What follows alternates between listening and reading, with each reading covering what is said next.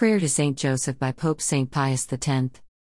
O glorious Saint Joseph, model of all those who are devoted to labor, obtain for me the grace to work conscientiously, putting the call of duty above my natural inclinations, to work with gratitude and joy, in a spirit of penance for the remission of my sins, considering it an honor to employ and develop by means of labor the gifts received from God, to work with order, peace, moderation, and patience, without ever shrinking from weariness and difficulties, to work above all with purity of intention and detachment from self, having always death before my eyes and the account that I must render of time lost, of talents wasted, of good omitted, of vain complacency in success, so fatal to the work of God.